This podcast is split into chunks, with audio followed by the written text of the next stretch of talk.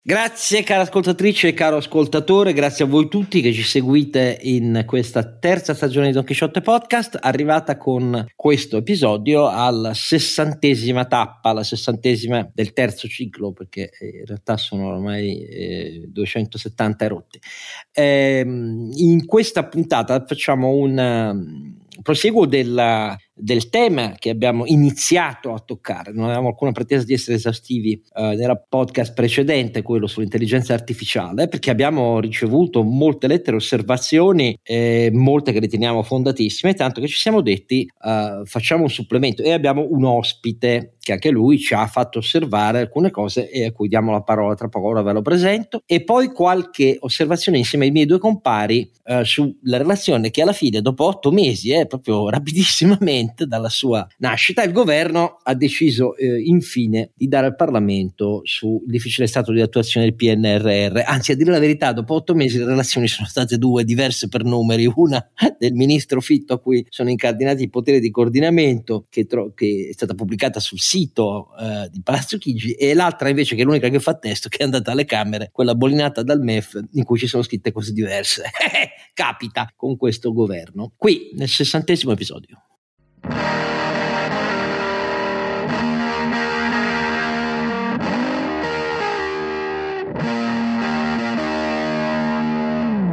Uh, nel sessantesimo episodio Don Quixote Podcast non cambia, nel senso che eh, la triade, eh, che non è la Trinità, grazie al cielo, noi non abbiamo di queste convinzioni, ma è sempre composta da Don Quixote Scargiannino con i suoi due compari. Il primo è Sancio Panza. Renato Cifarelli, il quale è delegato a ricordarvi eh, donchisciottepodcast.it, il nostro sito dove trovate tutte le puntate e tutti i link che vi possono servire. Grazie sempre a chi ci aiuta con le donazioni. E Ronzinante. Carlo Alberto Canevalanfè o un replicante, fate pure voi, però come dire, vedremo alla fine della puntata. O un replicante addirittura. ah, beh, lui si è fatto fare il digital twin. Eh sì, c'è un clone virtuale che è così, perché in realtà quello reale è ancora a festeggiare a bordo pista al Mugello eh, il trionfo Ducati e del eh, torinese Pecco Bagnaia. Io sono molto felice, almeno questa stagione motoristica ci regala soddisfazioni eh, molto larghe e Diciamo non in, non in tutti gli sport no, motoristici. Eh, stavo dicendo, ce lo regala col, col motociclismo, perché eh, non solo le Ducati delle varie squadre, ma la bravura dei piloti italiani. Poi io ci metto anche il grande miglioramento fatto dall'Aprilia, devo dire anche KTM, eh, gli austriaci hanno fatto un balzo in avanti sul loro moto con mille Beh, Vogliamo ricordare il trionfo della Ferrari alemana dopo 50 anni, ci sta ragazzi. Sì, eh. ecco eh, sì, la 488 della Ferrari. 499. 499 hai ragione tu, grazie. E molto eh, bella. Almeno gara, su quello sono il numero della Ferrari e il Cifarelli fa Cassazione. Eh, esatto, no, no, ah, è, è, Cassazione, non fa, non fa. E, e, devo dire, sì, dopo 50 anni un ritorno fantastico, Formula ibrida, 600 cavalli di potenza, eh, in Formula 1 vi ricordo sono 1000, eh, però oh, combattimento con... Eh, la Toyota fino alla fine, eh, praticamente alla fine hanno spuntata eh, straordinario. Le Mans è anche nella storia per chi è appassionato di motori ha una pista straordinaria, eh, ma non solo una pista straordinaria, anche nella storia dell'automobilismo purtroppo ha segnato una fase tragica. Ricordate per esempio che dopo il gigantesco incidente che costò la vita a 84 eh, persone eh, a bordo pista nel 1955 eh, cambiò l'automobilismo. Per esempio la, la, la BMW si ritirò eh, dall'automobilismo per decenni e decenni. Eh, per effetto di quell'incidente cambiarono le tecniche, le sicurezze sui circuiti, eccetera, eccetera. E, e lo ricordo perché questo era il centenario, era la centesima edizione eh, di Le Mans e che ci sia una Ferrari ci dà molta soddisfazione. Ma andiamo all'ospite. L'ospite eh, è uno di coloro che ci hanno scritto dopo aver ascoltato eh, la puntata e, e ci ha scritto competenze alla mano, per così dire. Come molti dei nostri ascoltatori, abbiamo ricevuto eh, lettere puntute eh, e in particolare io voglio ringraziare eh, Massimo Redaelli che è, è, stato uno dei più motivatamente critici, devo dire, che oltre ad avermi tirato le orecchie ha in eh, sintesi, perché è un po' lunga, eh, fatto presente che non va bene da parte nostra. Eh, l'impostazione troppo generalista che abbiamo dato, si aspettava, data alla, alla po- al podcast, si aspettava più dati, eh, più numeri e, e, e soprattutto... Eh, però si è, come dire, non si è promorato di darli a sua volta, quindi eh, adesso non fare la, finisce uno a uno su questa cosa. No, eh, no, beh, so, no, chi ha i dati no, li tiri no. fuori. No, va bene, però Eh, eh, la, eh. la motivazione di fondo della critica era che abbiamo troppo sorvolato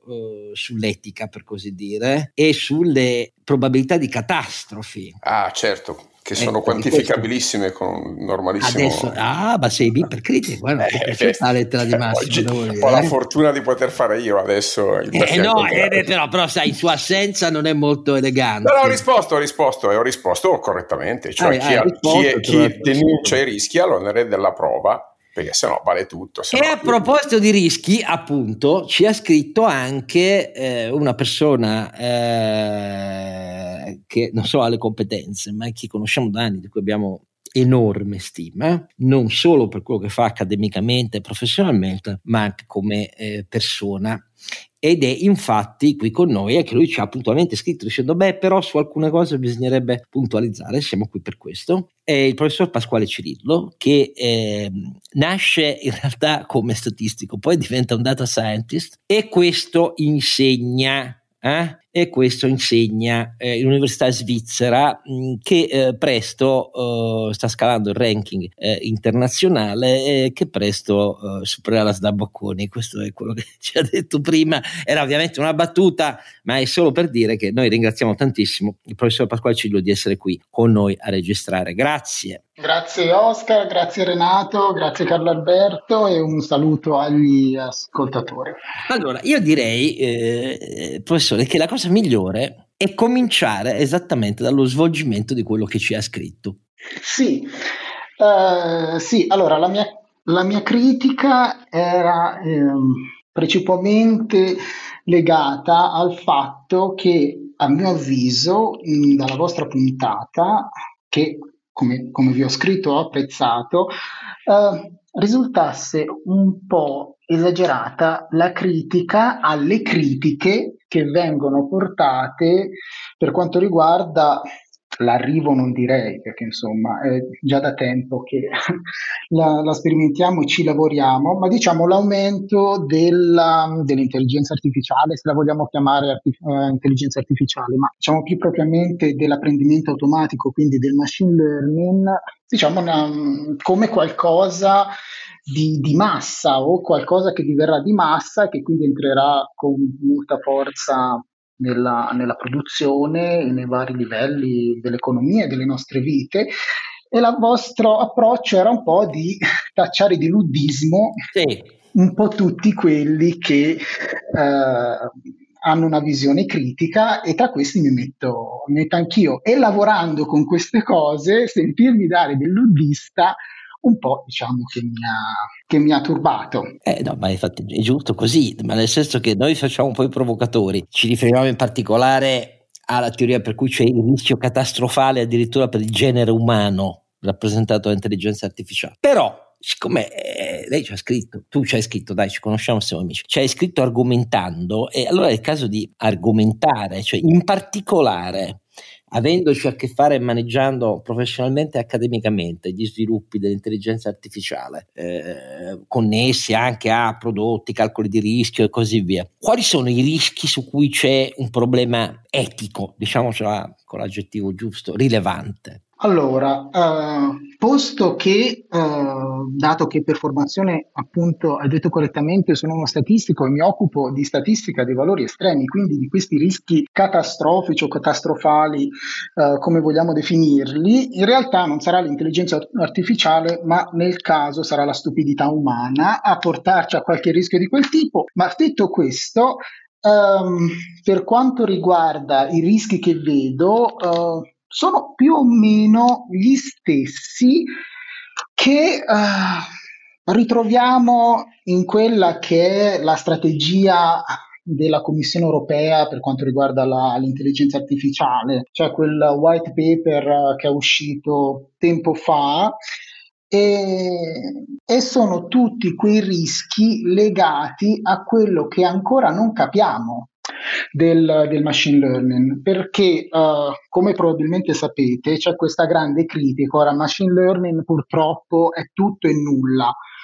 Io da statistico quando vedo chiamare una regressione, una regressione logistica, machine learning, ho un po' la pelle d'oca, però va bene, uh, però la, la, classica critica che viene fatta, non lo so, a una rete neurale è di essere questa scatola nera, questo black box in cui noi vediamo bene cosa entra perché gli input, insomma, sono i dati che noi abbiamo scelto, che noi stiamo collezionando, vediamo l'output. Abbiamo, perché meno male l'architettura la scegliamo noi, la creiamo noi, abbiamo una qualche idea di quello che avviene a livello di calcolo, di interpolazione, di approssimazione all'interno, ma non abbiamo la piena coscienza di tutto. Questo perché una rete neurale, soprattutto se andiamo inve- verso le reti neurali convoluzionali, che sono quelle ad esempio utilizzate per il riconoscimento di immagini e così via, il numero di parametri con i quali dobbiamo avere a che fare è nell'ordine delle decine di migliaia, di milioni, quindi sono quantità che oggettivamente non possiamo gestire e per noi è difficilissimo contrariamente ad altri strumenti statistici, capire esattamente qual è la relazione che lega l'input all'output e capire qual è la sensitività dell'output all'input, vale a dire come mi cambia la previsione della mia rete neurale se mi cambiano le informazioni che vengono date come input. Ora abbiamo strumenti ovviamente per cercare di capire, ma in realtà capiamo molto meno di quello che il marketing dell'intelligenza artificiale dice eh, che siamo in grado di fare. E questo lo sanno benissimo anche le grandi società internazionali che lavorano in questo campo. È famosa anche recentemente la discussione che c'è stata all'interno di, di Google quando è uscito Bard, che è uscito molto velocemente rincorrendo un pochino uh, ChatGPT di OpenAI uh, e c'è stata tutta la polemica dovuta al fatto che non fosse, secondo gente che lavora in Google, pronto a sufficienza per entrare, uh, diciamo, per essere disponibile al pubblico. Eh, queste cose sono note e, e i problemi non sono irrilevanti perché L'altra volta, una cosa che voi avete sottolineato è come un, un, algoritmo possa generare bias sulla base del modo in cui è strutturato dalla componente umana.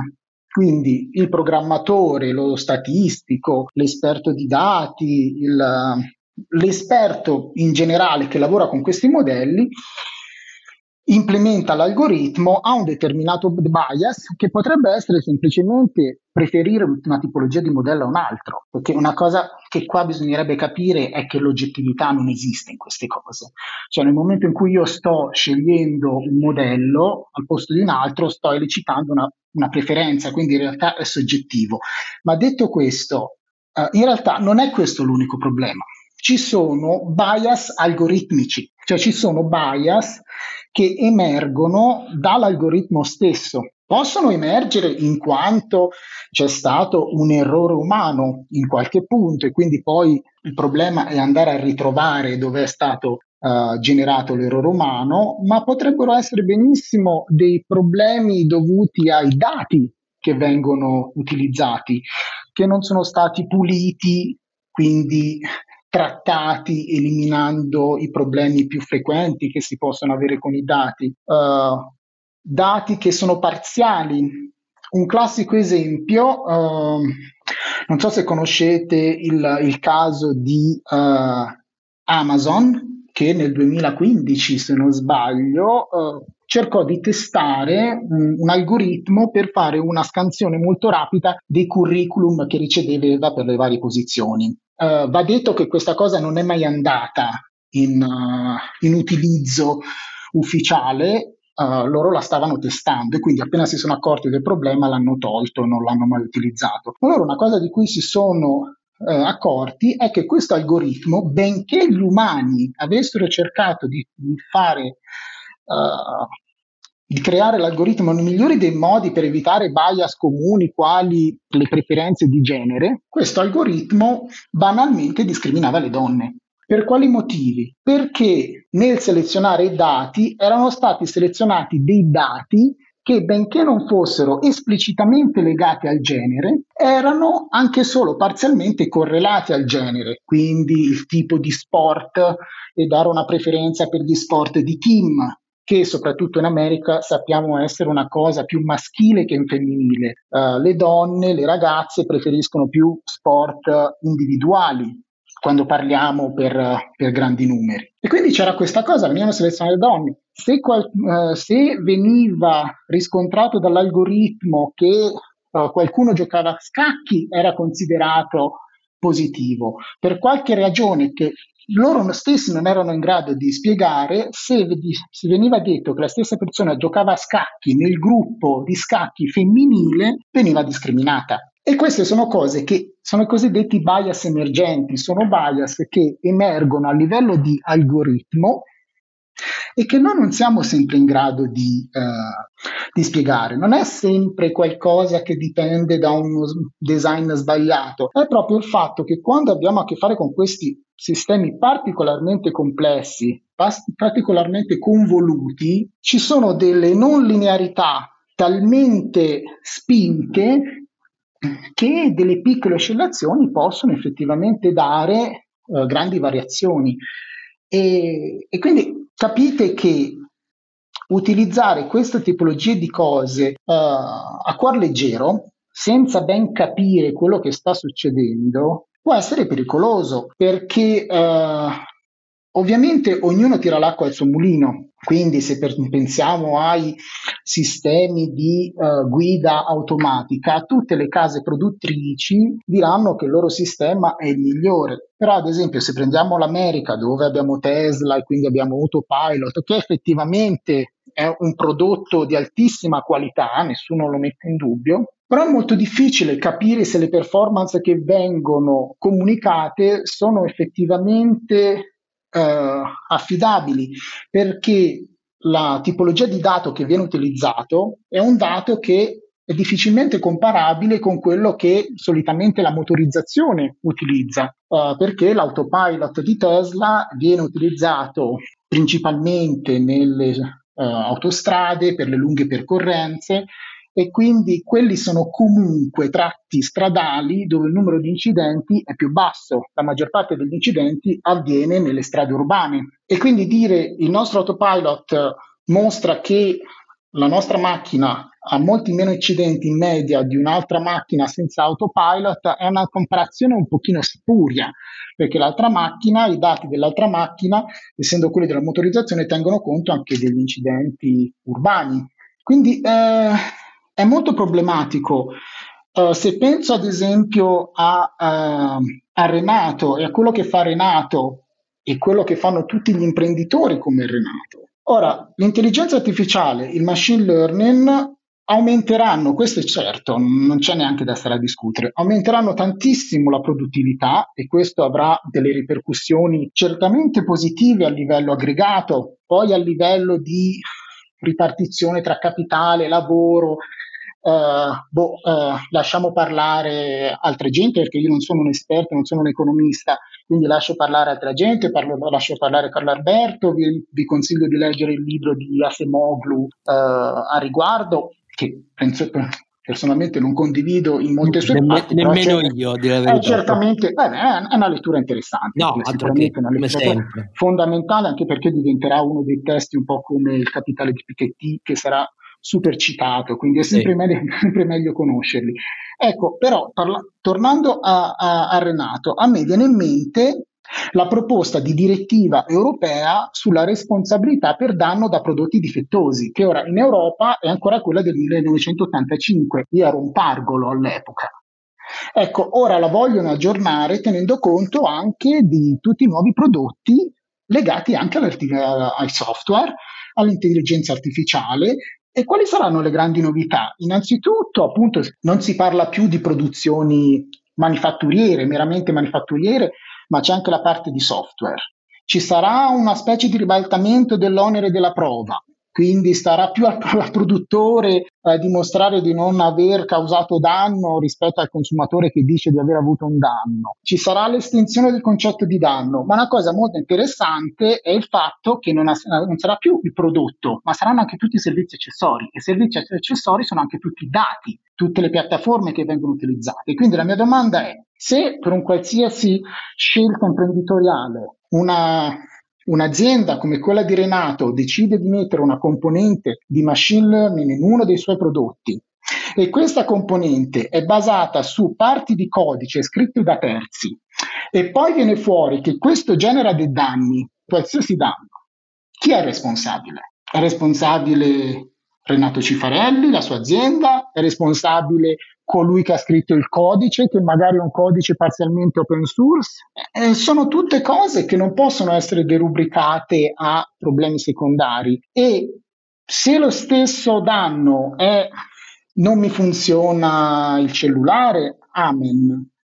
Ma se lo stesso danno è una macchina per la risonanza magnetica, è una macchina per le infusioni, è una macchina, un qualsiasi dispositivo medicale, che quindi mette a repentaglio il paziente, anche non solo immediatamente, magari sbaglia la diagnosi, qualsiasi cosa, eh, io starei molto attento con queste cose. Allora, prima di arrivare al punto regolatorio, io vorrei fare un, un giro tra noi. Eh, quando ci hai scritto, eh, professore, hai detto nel enucleare la categoria di rischio. A parte un passaggio che mi ha colpito e mi ha fatto anche un po' sorridere perché ci ho visto, ma posso sbagliare, per questo te lo chiedo apertamente, un po' di, per così dire, reazione professionale a chi nasce come statistico, perché a un certo punto scrivi le reti neurali e poi alla fine le reti neurali sono regressioni di regressioni non necessariamente non lineari. Era un po' ah, lo statistico dice se io non capisco bene come questo processo avviene pezzo per pezzo qualche brivido mi viene. Ma questo può essere che sia stato io a leggere la reazione dell'ex solo statistico di fronte alle reti neurali. Poi a un certo punto ci hai detto appunto come hai appena spiegato che c'è un problema di bias algoritmico quello del copy and call e tutto il paste del copy test della eh, programmazione eh, ci sono i problemi della gamification e quindi ci sono un mucchio di rischi di fronte ai quali oggi in realtà non siamo in condizione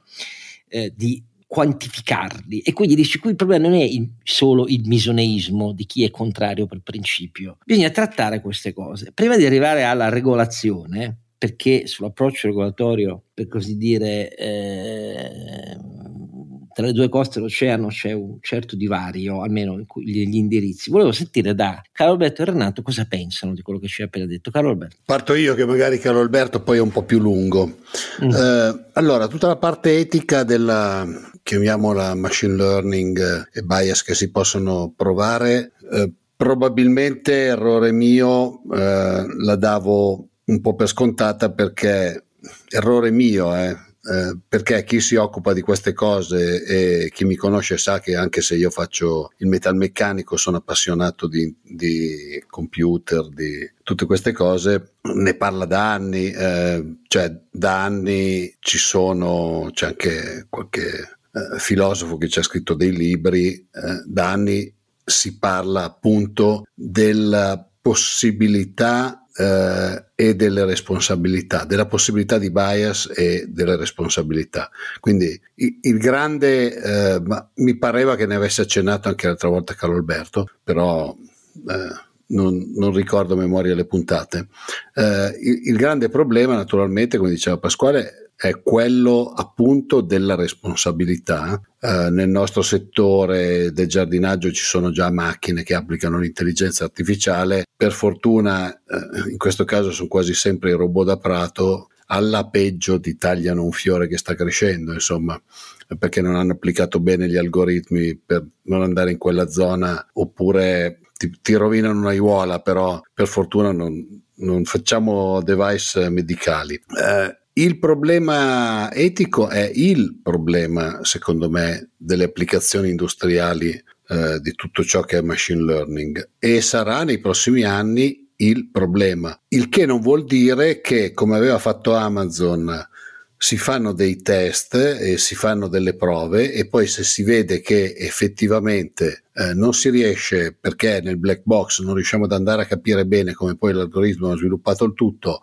ad avere una situazione equilibrata eh, naturalmente non si fanno applicazioni di quel genere. Non a caso ad oggi il eh, livello 3 leggevo l'altro giorno che è stata autorizzata Mercedes come prima casa automobilistica ad applicare il livello 3 negli Stati Uniti, ma il livello 3 effettivamente, cioè chiunque abbia esperienza di auto che hanno un po' di guida autonoma sa benissimo che teoricamente, tranne poi diciamo quelli che cercano di saltare eh, i controlli, teoricamente tu devi guardare la strada e tenere le mani sul volante, quindi hai una, un aiuto alla, alla, guida, ma in questo momento non sono ancora le macchine che vanno da sole.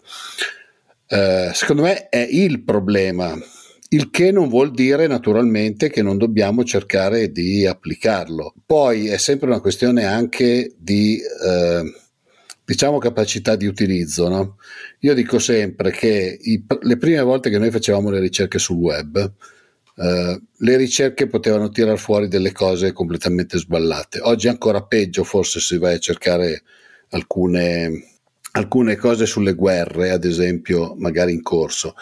Però se tu vai a fare delle ricerche sul web dipende anche quanto capace sei di applicare eh, i metodi per fare una ricerca corretta e tirare fuori esattamente quello che stai cercando. Secondo me la grande sfida del futuro, anche per la parte di intelligenza artificiale, ne parlavamo l'altro giorno con mio fratello che facendo il fotografo naturalmente sta facendo già sperimentazione con tutta la parte di intelligenza artificiale, eh, sarà riuscire ad utilizzarla nel modo corretto. Questo è, secondo me, il principale, il, il principale discorso. Probabilmente noi siamo stati interpretati male, nel senso che noi diciamo bisogna arrivare a fare le sperimentazioni, che non vuol dire che poi determinate cose vadano in produzione, perlomeno per come la vedo io dal punto di vista industriale. Poi ci sono alcune cose dove c'è un black box, ci sono molti algoritmi di autoapprendimento dove invece eh, faccio l'esempio della manutenzione predittiva, probabilmente la situazione, per brutta che sia, eh, è meglio di quella attuale, però quelle sono cose pre- prettamente industriali, mentre invece è evidente che se ne andiamo a parlare di sanità e cose di questo genere, la cosa cambia completamente. Beh, oddio, detto che sarei stato lei. Oddio, la sicurezza degli impianti in termini di sicurezza del lavoro non è una questione che non abbia a che fare anche con vita e benessere dei lavoratori. Eh? No, Quindi... no, no. Quello che dicevo io è che se tu applichi degli algoritmi di manutenzione predittiva agli impianti, eh, e contemporaneamente mantieni le attuali misure di sicurezza per cui comunque li controlli e non ti affidi solo alla manutenzione predittiva, potrai avere solo un miglioramento. Certo che se tu dici ho la manutenzione predittiva e non fai più alcun tipo di manutenzione, ah beh, certo. diventa naturalmente a grande rischio, ma è quello che dicevo prima, si applicano i, le metodologie, si controlla che funzionino bene solo quando è consolidato che funziona bene, le applichi fino alla fine. Sentiamo caro Alberto. Beh, io condivido le osservazioni di Pasquale, che sono le osservazioni classiche sui limiti eh, dell'approccio automatico all'apprendimento, solo semplicemente su un dominio diverso da quello che abbiamo affrontato noi l'altra volta. Il luddismo, fatemi ricordare i, i, i suoi limiti, è la reazione alla sostituzione del, del capitale tecnologico con il, con, rispetto al lavoro. Quindi è, un, è, uno, è, un'obiezione eminentemente economica, non etica. Non, non, non c'è nessuna eh, valenza etica pro o contro il ludismo, è semplicemente una difesa di rendite o di status quo. Quindi l'obiezione sul ludismo, eh, quella che abbiamo fatto noi, è un'obiezione eh, assolutamente rigorosa, cioè eh, se si ha paura della sostituzione dei posti di lavoro, eh, non c'è questione di aver paura, è, è, è, matematico che questo avverrà, quindi, eh, ma avviene sempre quando c'è l'introduzione di sistemi che aumentano la produttività. Eh, è un'obiezione antichissima ed è giusto denunciarla come luddismo, non c'è nessuno che deve offendere caro Pasquale, anche perché non afferisce assolutamente alla dimensione dell'etica, è meramente un dibattito su eh, eh, sulla sostituzione del capitale e del lavoro.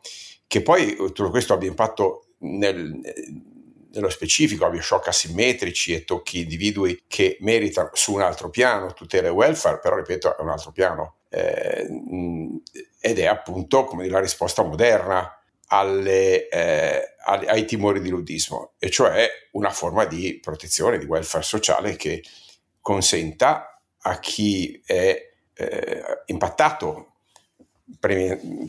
diciamo, eminentemente da, da, dalla sostituzione tecnologica di avere il tempo e l'opportunità di riqualificarsi o riposizionarsi. Peraltro eh, vorrei Però ricordare... Rischio, è una certezza, voglio dire, si tratta di capire in che tempi e in che modalità, ma le analisi dell'Ocse, quelle di, di Goldman Sachs, quella della Commissione europea, sono una decina d'anni che si hanno analisi specifiche sull'intelligenza artificiale. In realtà la puntata della volta scorsa era sui modelli di linguaggio, quindi su ChatGPT specificamente e non genericamente sull'intelligenza artificiale, perché sulla visione artificiale, sulla, sulla elaborazione dei, dei suoni, sull'analisi del controllo di qualità. L'AI va avanti da decenni e, come dire, eh, parlare, eh, adesso farò una nota sottoscritto, il sottoscritto si prende la responsabilità di decine di milioni di euro, centinaia di milioni di euro messi sull'intelligenza artificiale e i rischi li deve valutare per professione. Eh, sono essenzialmente rischi di malfunzionamento, di limiti, fa molto meno di quello che vorremmo che facesse questa, e lo fa ancora molto male, con un sacco di errori e un sacco di, eh, di limitazioni, un sacco di incomprensioni che, che, che, alla fine poi semplicemente rimpallano la responsabilità sugli esseri umani, perché questo è giusto che sia, quindi mh, per quello che mi riguarda, eh, dire, il mio pragmatismo è fondato da de- veramente decenni di esperienza pratica, di applicazioni in tutti i campi, dalla metalmeccanica alla finanza, alla, eh, alla, ai processi alimentari, al, a quello che volete voi veramente, all'assicurazione. Quindi per me il tema del ludismo è un tema assolutamente ben posto e, e, si riferisce essenzialmente all'argomento sul lavoro. Il tema dell'etica, tema storico e riguarda, se volete, un po' eh, tu, tutto il rapporto fra, uomo, fra, fra, eh, fra dire, filosofia e tecnica. No? Eh, mh, mm, è giusto parlarne perché eh, dimenticarselo vuol dire eh, niente, tradire un pochino i, i, i confini del, del, discorso. Sono, sono d'accordo che, che però così come ha studiato Renato, è un tema molto classico, no? non, non, non, è cambiata quell'obiezione rispetto all'arrivo di ChatGPT e del, dei modelli di linguaggio. I bias, semmai, sono amplificati perché appunto quando intervieni sul linguaggio intervieni su, sul sistema operativo dell'umanità, quindi vai a toccare gangli vitali sì, no. questi sì molto rischiosi. Su, non solo, ma poi per, eh, a seconda di come lo interroghi puoi applicare i tuoi bias su Assolutamente, GPT, no? quella parte molto, molto interessante certamente e tutto da scoprire, però siamo di fronte a una tecnologia veramente nuova.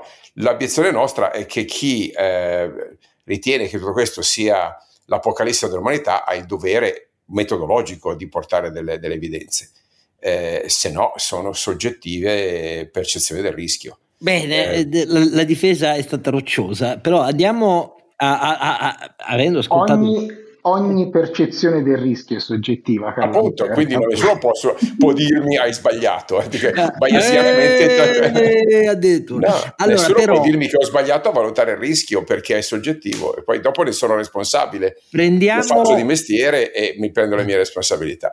Ok, chiarissimo. Prendiamo... Prende la pausa. Eh, prendiamo quello che ci ha detto Pasquale e chiediamogli se è un processo di trial and error di cose che ancora non siamo perfettamente in grado di valutare. Qual è il miglior approccio regolatorio, visto che lì si va a cadere poi da assumere verso una cosa di questo genere? Torniamo subito.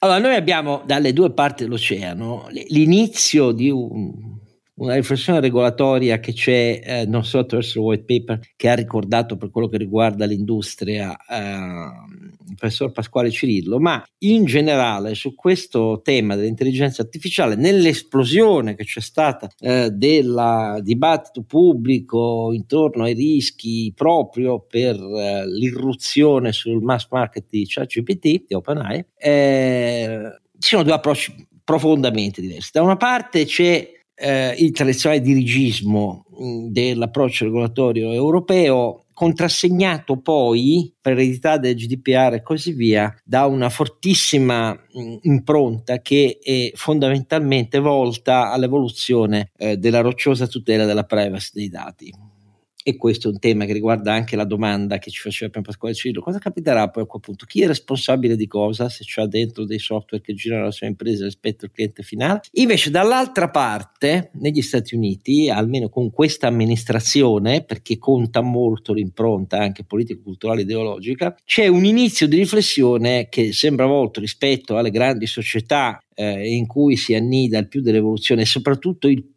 passaggio oramai eh, finale a, a, all'evoluzione dell'intelligenza artificiale nel mass market, ecco, nei confronti di questa società l'atteggiamento sembra più volto a uh, un paternalismo, per così dire, cioè alla cultura woke, cioè alla grande sensibilità su che cosa può derivare dai bias uh, dell'intelligenza artificiale nei prodotti di massa rispetto all'ipersensibilità che oramai domina il dibattito americano in questi ultimi anni rispetto alla cultura woke. Io non sono convinto né dell'uno né dell'altro approccio, però mi interessa capire, avendoci indicato la luna e non il dito, appunto, Pasquale Cirillo, come la vede lui. Allora, alla luce di quello che ci hai detto, che tipo di approccio regolatorio sarebbe più consigliabile? Allora, facendo una battuta, direi tutto l'opposto di quello che è stato fatto con Basilea per le banche. Quindi, a mio avviso, la, la regolazione è fondamentale in questo campo come in tanti altri Uh, dovrebbe essere snella e basata su uh, principi più che su regole, uh, perché altrimenti si arriva a quelle mostruosità che appunto tipo Basilea. Ehm, dovrebbe esserci, secondo me, in questo sono d'accordo con quello che uh, Carlo Alberto ha detto più volte in passato.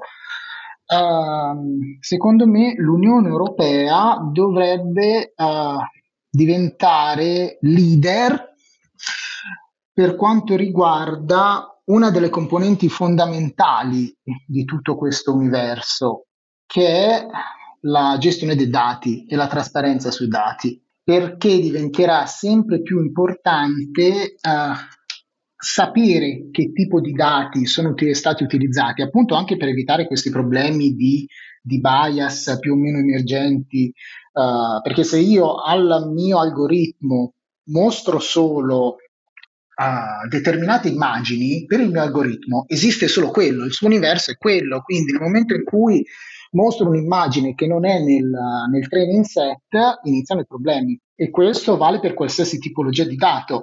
Quindi uh, è fondamentale sapere come sono stati essenzialmente uh, formati e aggiornati questi, questi modelli, uh, il training dei dati, la trasparenza, il tracciamento del, del dato, che tutto questo non vuol dire che ovviamente non esisteranno più dati proprietari, eh, è velletario e poi anche totalmente inutile però eh, in ogni momento, soprattutto in particolari settori, è fondamentale che il regolatore, l'autorità di controllo possano, possano, accedere al dato e possano ricostruire la storia del dato.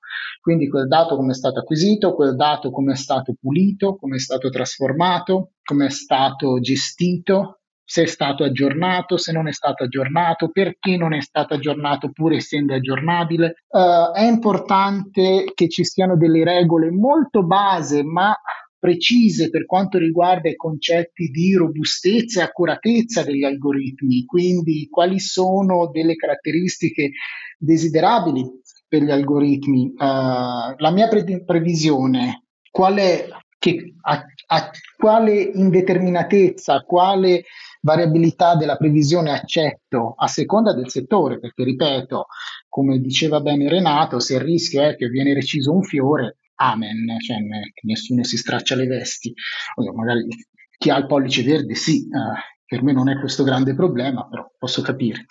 Uh, in altri settori uh, diventa fondamentale perché se viene negato un mutuo. Ora sia chiaro, questa, queste cose proprio per Basilea non possono essere utilizzate dalle banche, quindi una banca al momento non può decidere di dare o non dare un mutuo sulla base di uh, modelli che non siano uh, completamente uh, spiegabili e trasparenti. Però un domani, io ad esempio di tutto quel mole, di tutte quelle mole di regole del GDPR, una cosa sulla quale mi sento di uh, concordare è il right to explanation, quindi il diritto alla spiegazione. Se un algoritmo mi ha detto che non posso avere la carta di credito, se un algoritmo mi ha detto che non posso avere un determinato sussidio, un po' un determinato contributo, che non posso accedere a un determinato servizio, voglio sapere perché. Cioè non voglio che me l'ha detto l'algoritmo, non voglio che arrivo, arrivo al, all'ufficio e il, la persona dall'altra parte della, della scrivania mi dice l'ha deciso l'algoritmo. L'ha deciso l'algoritmo non è una, non è una, una risposta accettabile, quindi ci deve essere tipo, questo tipo di, di, trasparenza e diventa fondamentale decidere il modo in cui i dati devono essere gestiti, devono essere uh,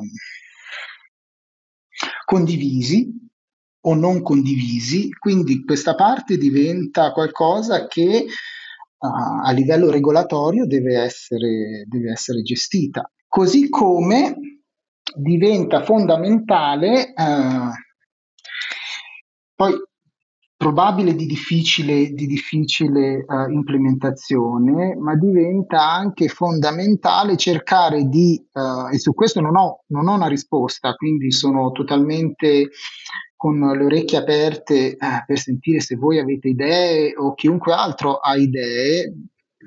Ora, io non sono un grande amante delle certificazioni varie, perché si può benissimo giocare con le certificazioni e sappiamo bene che tante certificazioni non certificano nulla, però è anche, de- è anche vero che diventa pericoloso quando certi strumenti vengono gestiti ed è quello il problema che sollevavo della gamification e, da, e della, dell'approccio amatoriale, dato che io posso andare su internet e scaricarmi tre righe di codice senza ben capire che cosa quel modello fa dal punto di vista statistico e lo infilo in una qualcosa di ancora più complesso e arrivo ad avere un, un oggetto che mi pare funzioni, ma non sono bene in grado di dire perché funziona, perché non funziona. E, e, questa, non lo so, lo vedo come una questione molto, molto pericolosa. La vedo pericolosa anche a livello di consumatore, eh? uh, banalmente con, uh, a livello di investimento, il fatto che io con, uh, con il cellulare posso investire molto velocemente e per qualcuno può diventare una specie di gioco, però dice vabbè, il problema è perde o guadagna soldi suoi, sì, fino a quando poi le perdite non sono così tante che iniziano a bussare a dire che qualcuno deve, deve salvarli. Quindi, e a livello di produzione la cosa è ancora più, più problematica perché uh, c'è grandissimo rischio. Posso fare un esempio molto banale. Io ai miei studenti non, non, vieto di utilizzare qualsiasi cosa vogliono utilizzare. Se vogliono utilizzare ChatGPT, scrive discreto codice in Python, discreto codice in R, ma anche codice in per dire SAS o matematica, quindi non per forza i linguaggi più, più famosi. E non ho mai provato, ma sicuramente è in grado di scrivere anche qualcosa in logo, non, non lo so, quello, logo non ho mai provato.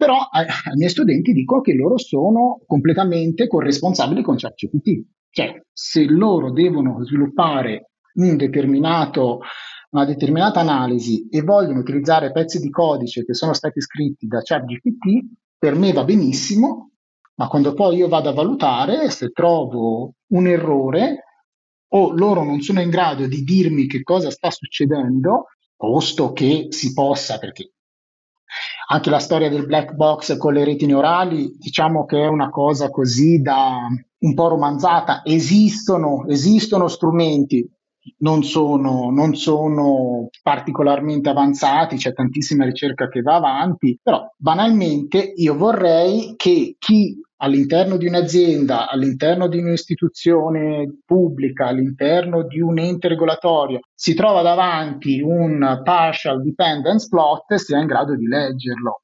E invece la mia esperienza mi dice che così non è. Allora, allora aspetta, io ti faccio, faccio, un'osservazione passando la palla a, a Carlo Alberto. Noi eh, sull'Explainable AI abbiamo dedicato diversi minuti del, del podcast e lo abbiamo fatto perché convinti che ci sia un enorme problema di fondo eh, che eh, tutto questo necessita di un salto culturale nell'offerta formativa che manca nel nostro paese più grave che in altri paesi occidentali, ma probabilmente è un problema generale. Perché richiamo questo? Richiamo questo perché all'idea, Pasquale, che il regolatore, quindi in questo caso di che cosa stiamo parlando? Se parliamo dell'Europa, parliamo del, delle diverse DG competenti eh, della Commissione europea.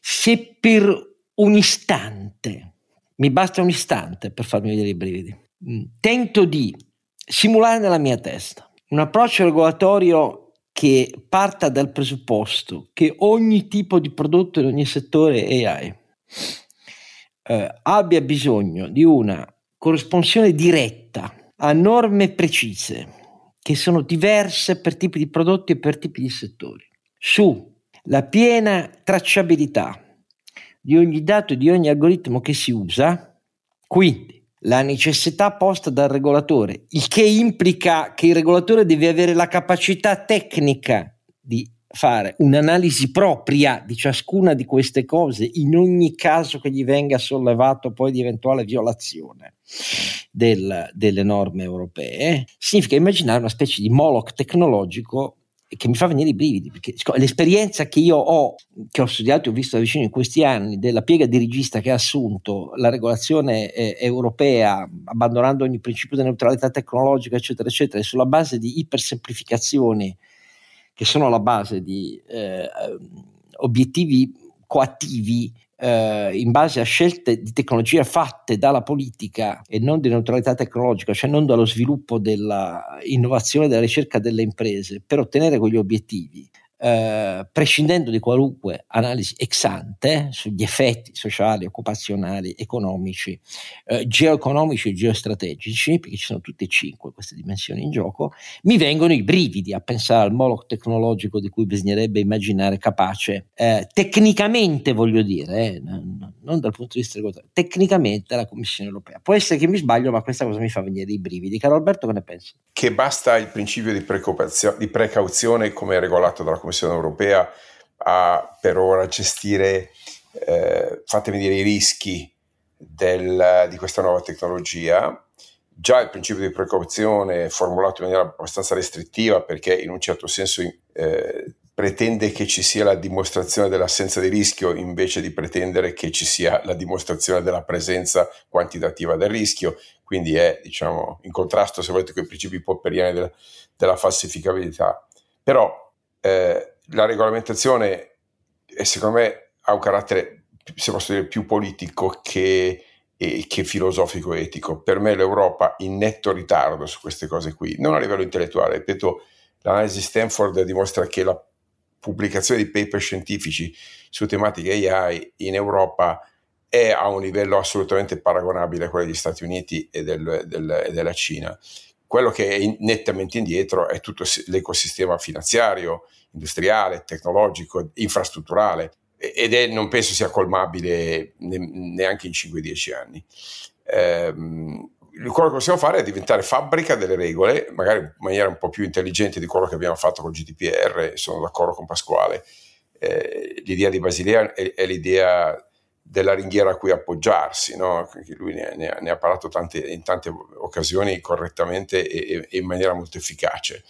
Eh, io ho l'impressione che qui cerchiamo di nuovo la ringhiera, eh, invece di, eh, di, puntare su una fatemi analisi costi-benefici, scusate l'accezione un po' economicista, ma poi ciascuno ha il suo bias, il, mio è quello che voglio vedere almeno i numeri dei valori economici eh, e quindi se devo bloccare l'intelligenza artificiale perché ho paura che un caso su un milione eh, di discriminazione eh, sia inaccettabile, beh, insomma, v- vediamo quali sono i potenziali benefici che controbilanciano questa, questa obiezione, peraltro legittima. Eh.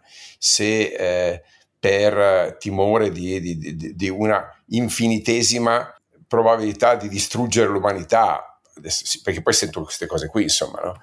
eh, dobbiamo congelare la ricerca scientifica, beh, insomma, io i, i millenaristi li ho visti, me li ricordo, alla fine del, del, del, del secolo scorso col, col Baco del millennio, me li ricordo bene quello, quelle obiezioni, no? Eh, e, e, mi dispiace, ma torno a dire, l'onere della prova è di chi denuncia rischi da Armageddon, fino a che quelle cose non hanno nessun dato eh, e non hanno assolutamente neanche lontanamente un'analisi costi-benefici, le trattiamo come vanno trattate, come delle legittime opinioni. Ma insomma, non, non, posso essere, venire accusato di omissione o di, eh, eh, fatemi dire, di, di, di di, di dileggio se, se, dico che l'onere della prova è, è, di chi il rischio lo ipotizza e non è di chi il rischio lo valuta eh, soggettivamente sulla base di un metodo comune accettato. Io non mi aspetto che l'Unione Europea sia in grado di fare una legislazione specifica su questo, mi aspetto, d'accordo con Pasquale, che invece lavori molto bene sui dati. Alla fine garbage in, garbage out, se la qualità del dato non è garantita, la proprietà del dato non è tutelata, il, la ricostruzione del dato non è fatta bene, il rischio aumenta. Quindi interveniamo su queste cose che possiamo sicuramente governare, la qualità del dato, la sua accessibilità. Serve un grande mercato dei dati invece che una, una cultura proibizionista del dato. Piacerebbe avere quello come sistema europeo vero. Eh, quanto all'explainability, ne abbiamo parlato tante volte, per me questo è un pilastro fondamentale l'indelegabilità della responsabilità sulla decisione. Eh, che poi questo non sia sempre facilissimo in, in, certi casi. Io posso anche non spiegare perché l'algoritmo sia arrivato a, a, a, certe indicazioni, ma non posso rifiutarmi di spiegare perché io ho deciso che vale la sua opinione e non la mia. Quindi quel pezzo di responsabilità non, non, è delegabile e se anche l'algoritmo non è spiegabile, deve essere spiegata la, la, decisione umana, deve essere spiegabile, appellabile e contestabile secondo principi liberali di contraddittorio. Quindi eh, non ci vedo la necessità, caro Oscar, di uno specifico territorio legislativo e di una specifica regolamentazione.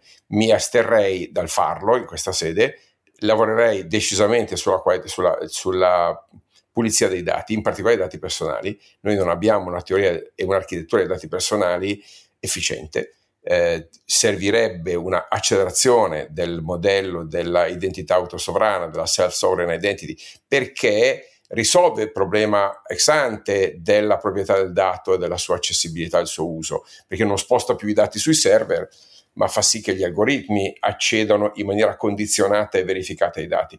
Se facessimo anche solo questa architettura, fonderemmo le eh, basi per una intelligenza artificiale molto più responsabile in stile europeo con, con, un, con un criterio decisamente più robusto. Allora, io voglio sentire cosa pensa Renato, voglio solo evocare un precedente che credo non molti abbiano preciso in testa, ma è un precedente che ci dà l'idea, a proposito di distruzione dell'umanità, di che cosa abbiamo rischiato qualche volta nella nostra storia recente, eh, l'episodio avvenne una notte di settembre del 1983, era precisamente il 28 settembre 1983.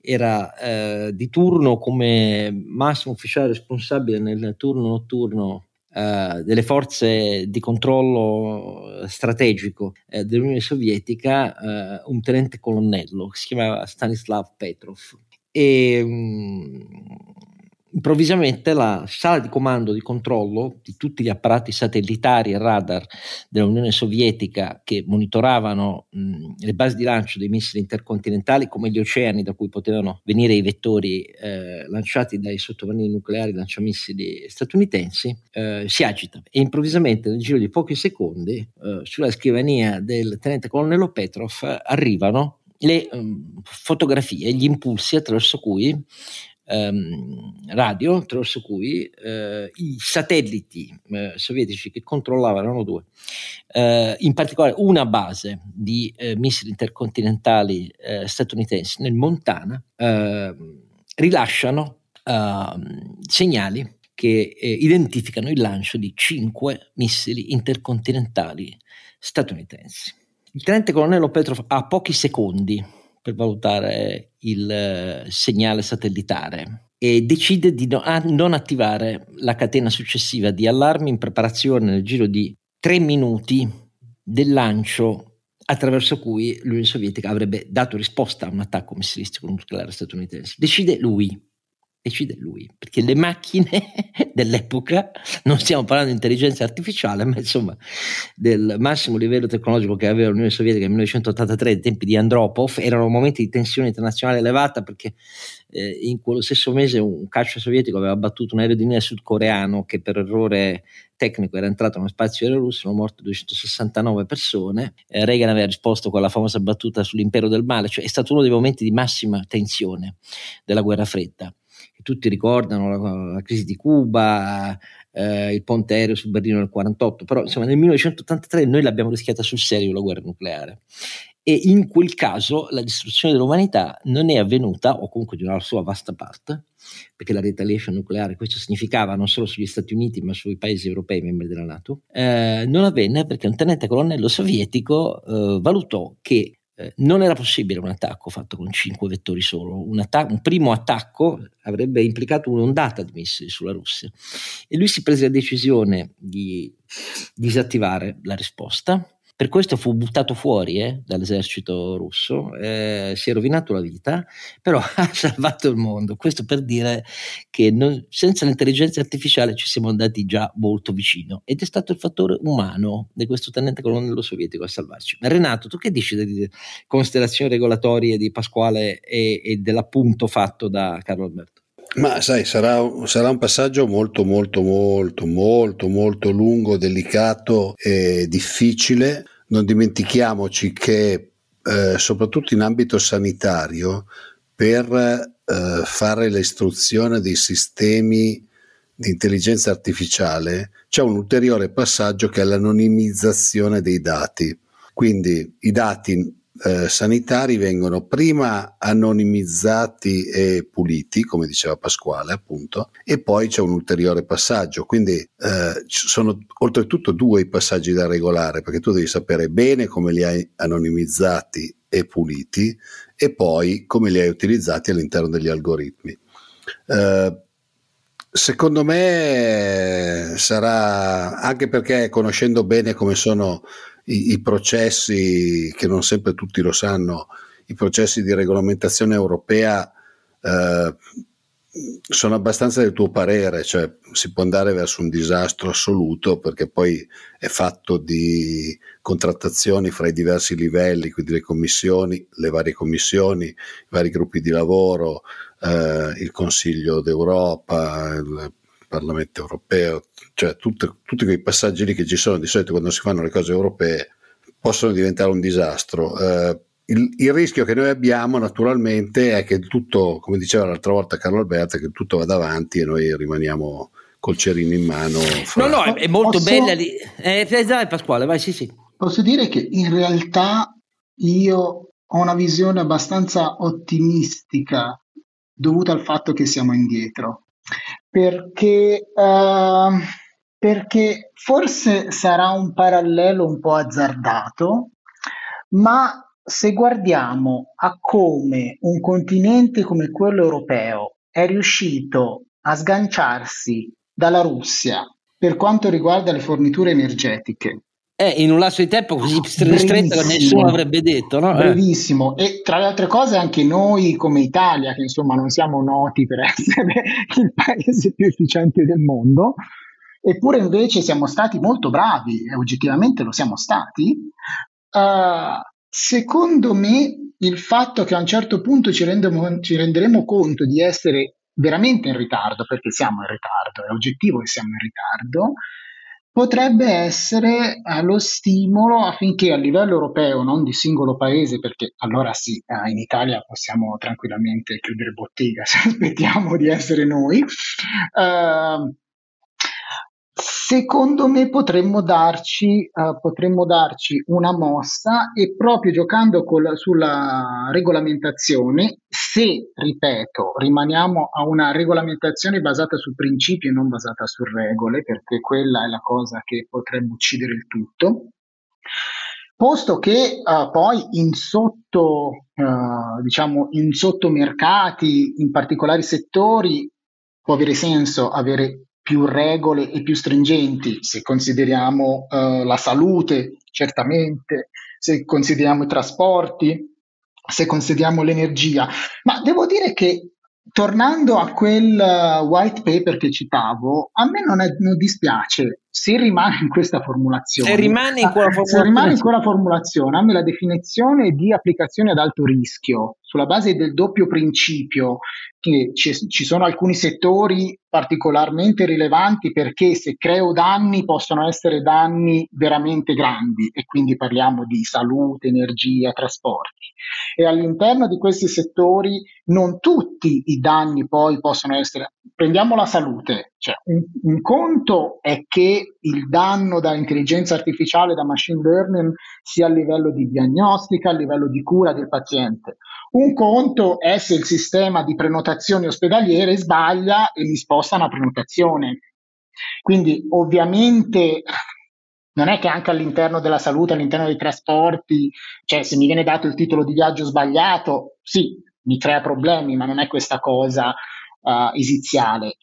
Quindi uh, secondo me quel principio, il principio del, dei due dei due step per definire i cosiddetti o le cosiddette applicazioni. Se rimane quello è apprezzabile. Se rimane quello è apprezzabile. E poi io, sicuramente... io, io, io, ho il dovere di dire che il cammino che abbiamo fatto da Next Generation EU con le percentuali fisse per la transizione green e già all'epoca l'indicazione di alcune direttrici, però erano direttrici. Al Fit for 55, che invece è la scelta di intervenire eh, con, eh, abbattendo la tecnologia, la tecnologia ecco, mi vengono i brividi. E io dico solo questo, cioè l'Europa nel 2022 dal punto di vista regolatorio industriale ha fatto delle cose abbastanza per me raccapriccianti. So che è impopolare dirlo, uh, però per chi ha un'idea dei settori in cui eh, noi abbiamo fatto un'accelerazione per obiettivi politici con tecnologie indicate dalla politica e senza valutazione ex ante è una cosa che veramente fa venire i, almeno a me i, davvero i brividi, visto che abbiamo, si è dovuto faticare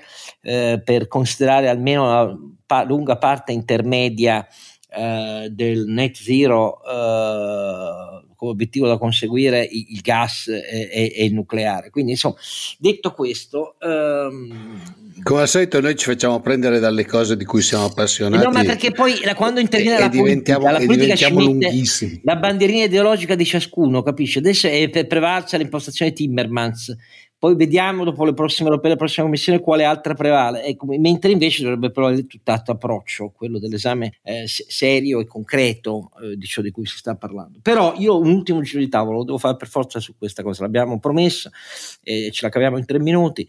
Eh, dopo otto mesi il governo ha finalmente prodotto una valutazione dei progetti del PNRR su cui siamo indietro. Ehm, facciamo una cosa, non, non ci fermiamo a ridere sulle due versioni diverse, versione fitto, versione bollinato coordinata MEF, quella che fa test è quella del MEF, comunque ci sono 140 progetti eh, in forte ritardo eh, e quindi bisogna desumerle, ma questo governo ancora non ci dice cosa vuole fare, perché prima che di dirci cosa vuole fare e dirlo all'Europa si prende come tempo ancora fino al 31 di agosto, pazzesco, cioè 11 mesi dalle elezioni per dire in Europa cosa vogliamo fare. Nel frattempo altri sei paesi europei hanno rispettato la scadenza di fine aprile per dire le proprie modifiche che sono state valutate e approvate dall'Unione Europea. Nel frattempo la settimana scorsa la Spagna ci ha ulteriormente umiliato perché non solo è tutto a posto eh, nei milestones realizzativi eh, del suo PNRR che è molto più ridotto del nostro perché hanno eh, scelto di prendere all'inizio solo i grants e niente a prestito, adesso invece il governo Sanchez che pure poi eh, ha scelto l'elezione anticipata e si voterà a luglio ha appena avanzato richiesta formale all'Unione Europea di eh, avere anche eh, la parte del, degli, dei prestiti eh, e quindi arriva in totale a 160 eh, miliardi di euro perché presentando altri 100 progetti eh, dicendosi perfettamente in grado di realizzarli, visto che è, è stato è già avanti nella realizzazione di quello che riguardava solo il PNRR. Quindi altro schiaffo. Noi aspettiamo fino a fine agosto. Dico solo questo: di, di quei 140, una buona parte sono quelli di eh, ovviamente eh, quelli affidati a, a, gare o cose di importo minore, ma ci sono anche voci molto considerevoli, persino le ferrovie dello Stato, che pure il braccio armato dello Stato, di cui tutti si dicevano certi, ah ma tanto diamo tutto ai grandi enti pubblici, alle società pubbliche e risolviamo il problema della realizzazione. Vero niente, tant'è vero che ci sono 6 miliardi di lavori eh, di RFI eh, che sono in enorme difficoltà, molto probabilmente rinunceremo alla cosa che mi aveva sempre lasciato a me, professor Francesco Ramella, totalmente senza parole, cioè la scelta della Roma Pescara per capirci, però non si farà più nemmeno questa volta l'alta velocità Palermo-Catania, quindi che cazzo facciamo a fare il ponte con eh, le, le, le, direttrici di traffico anche dell'alta velocità se l'alta velocità non c'è, poi dall'altra parte quando si arriva in Sicilia, questo è un mistero della fede, però insomma il problema è molto rilevante.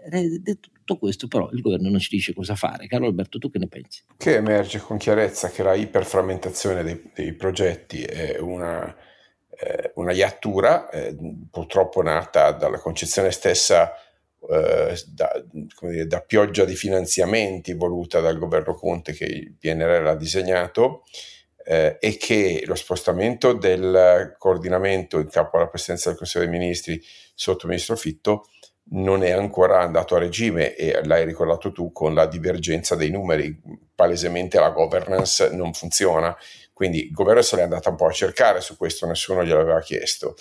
Che poi sia la colpa del governo perché migliaia di progetti non vanno avanti, non mi sento di, di dirlo. Ah, perché purtroppo è, Però 11 mesi prima di decidere cosa fare. No, no, la colpa del governo è, è, non avere ancora deciso che cosa fare alternativamente a, a questa come dire, magma in, indefinibile di, di, progetti in mano alla PA che sono, che sono di fatto ingovernabili, e, ma lo sono semplicemente che non ci sono le risorse umane e tecniche per mettere a terra quei progetti, Oscar.